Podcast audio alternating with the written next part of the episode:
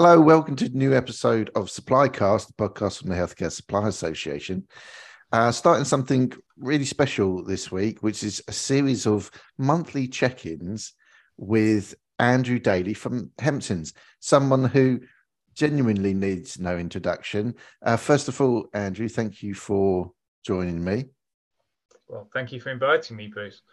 And, and thank you for committing to, to this little sort of monthly clinic we're going to do. Um, I might even do things in the future, like you know, on our on our social accounts, you know, invite questions, possibly that kind of thing. We might do in the future. Uh, the world is our oyster on these series that was that we're starting today. Um, I said you need no introduction, Andrew, uh, but now I'm going to vaguely introduce you. Having despite having said that, uh, the reason why I said no introduction is because you know, Andrew, and I know you're a very humble man, uh, and I know this makes you feel awkward, but I'm, I'm going to say it anyway. Uh, you're always an extremely popular speaker at the conferences. People, I know, genuinely feel that um, you have a, a, bit of a knack at, uh, you know, stripping down the the wordplay within the legality of this industry in a way that everyone can understand, and also uh, presented in a somewhat flourishing entertainment style as well, if I may be so bold. Well, thank you. yes, I, I, am. I am blushing, but thank you. and I guess that, and that's why that's why we're here. So to start off with, obviously, there's a lot of stuff stuff going on around um, uh, NHS procurement at the moment. But I thought, you know, just as a little uh, smooth entry into this series, maybe we could just have a little look at what changes are immediately on the way. Can you tell us about that, Andrew?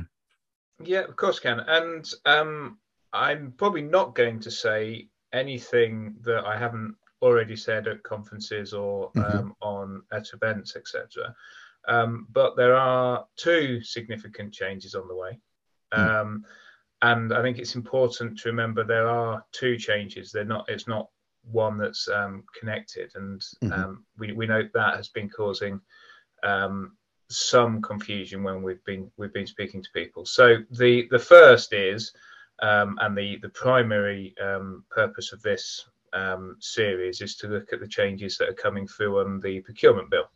Mm-hmm. So the procurement bill is the bill that is intended to uh, pave the way to replace the public contracts regulations 2015 um, and um, that will um, effectively replace those regulations with a new um, set of legislation that will govern procurement. Mm-hmm. Uh, but the, the, second change, um, which is not at the minute connected with the procurement bill, is the introduction of the provider selection regime for the commissioning of um, healthcare services. Um, and that um, is intended uh, to come in before the uh, procurement bill takes effect. Uh, and I'm mm-hmm. sure we'll come to timing in a minute. Uh, but the, the intention is that, that that will come in um, before the bill um, and um, and replace how well trusts ICBs, local authorities commission healthcare services. Mm-hmm. And when can we indeed expect these changes? Well, that's a million dollar question, isn't it? Yes, it is. And, and I, I can't I've gone ahead and asked it. You have, and I can't give Without you a definitive. I can't give you a definitive answer at the minute. Um, but what I can do is update you on the latest position as of now. Mm-hmm. And some of you will have seen on my um, Twitter and LinkedIn uh, profiles, I uh, said I'd attended the Cabinet Office webinar mm-hmm. uh, a couple of weeks ago now. So, in terms of the procurement bill, the Cabinet Office during that webinar said the intention was that the uh, bill will become an act by getting royal assent in spring 2023. Mm-hmm. And then there will be at least six months implementation but that it will not be um, going live until early 2024. Okay. Now, of course, of course, spring is quite a um, a non-specific time, yeah. um, but I think we we can we can safely say that this will not be um, going live until early 2024. Mm-hmm. But we should hopefully, in the next few months, know what the final um, terms of the uh, the act will be, um, and then we'll be able to start getting to grips with what that is going to mean, and hence the starting up these um, these podcasts to mm-hmm. go through specific issues. Um, and then in terms of the provider selection regime, again, we don't know um, as yet, but the latest position on the NHS England website is it's not expected to be in use by the 1st of April 2023. Mm-hmm. So I think we can safely say it's not going to um, be enforced by then. Uh, mm. We can expect it as soon as possible, you would have thought. Um, but at the minute, um, if you are uh, running a, a, healthcare process, I know there's been a lot of discussion about the provider selection regime, but you do need to stick to the current rules. And that goes for both of them. Unless and until the law actually changes, then you should be applying the current rules to processes and decisions that you are making. What we, so, what do we currently know about these changes, and what can we expect to happen with them?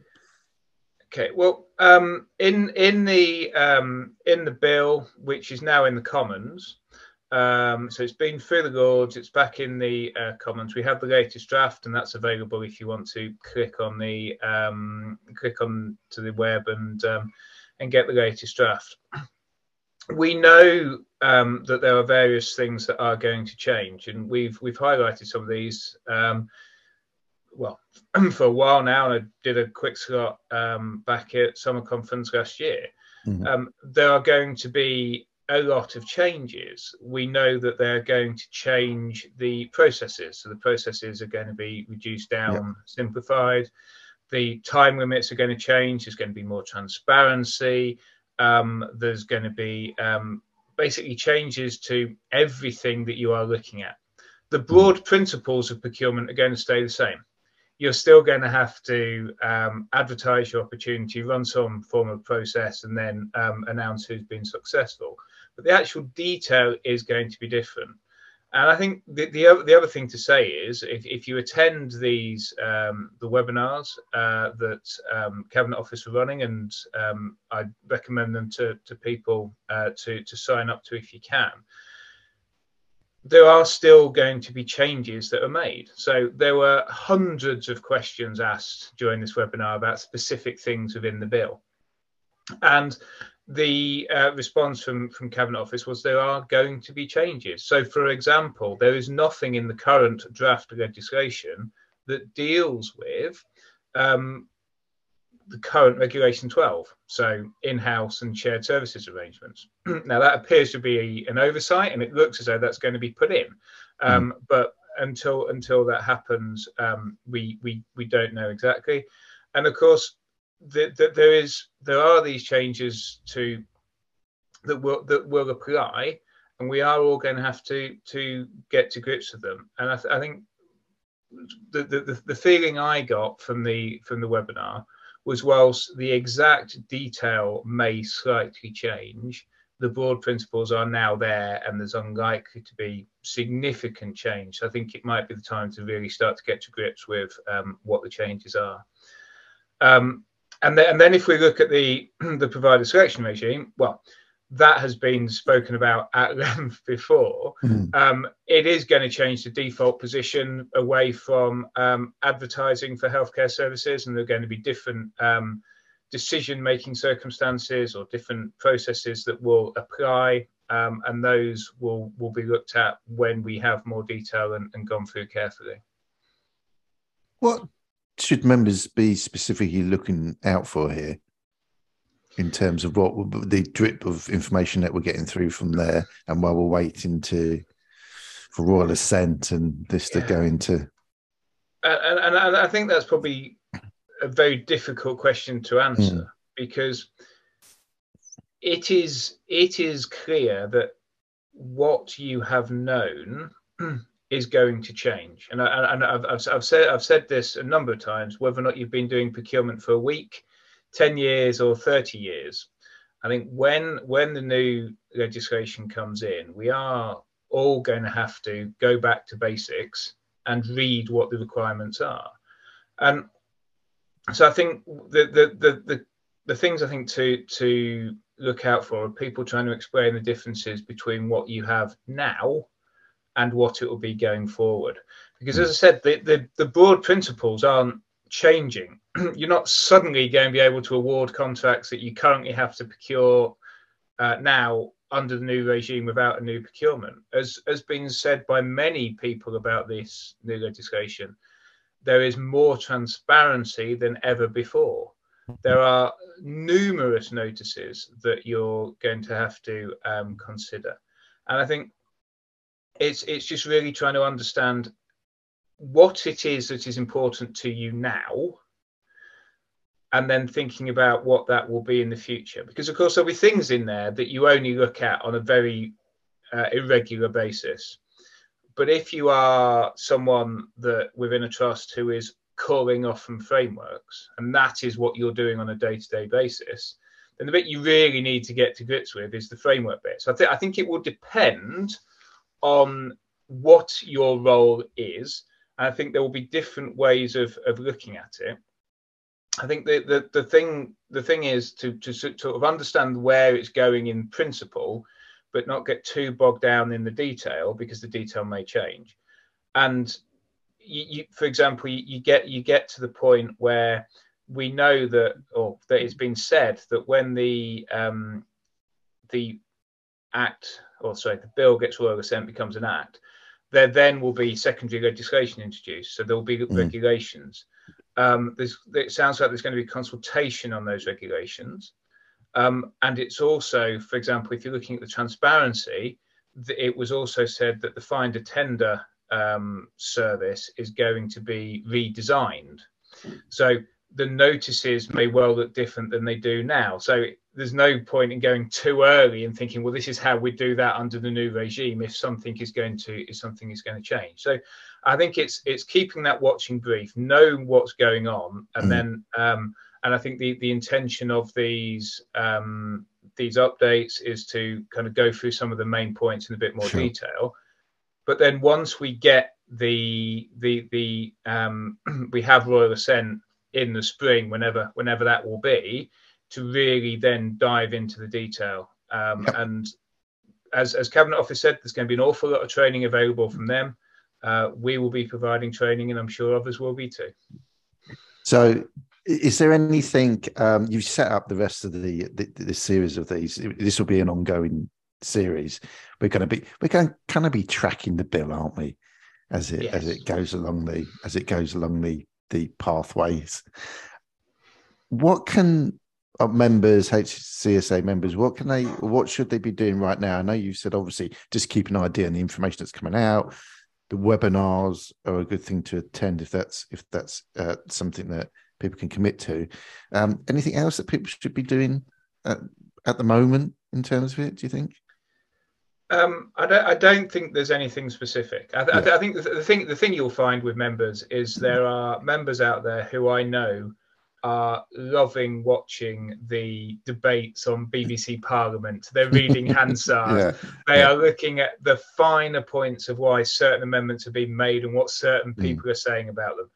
Yeah. And there's others that just want to know what it means for them when they come mm-hmm. to their process. And obviously, there's everything in between. So there's this broad, broad spectrum of um, level of interest. Everyone mm. will clearly want to know what it is when it is. And so I think you do what is right for you.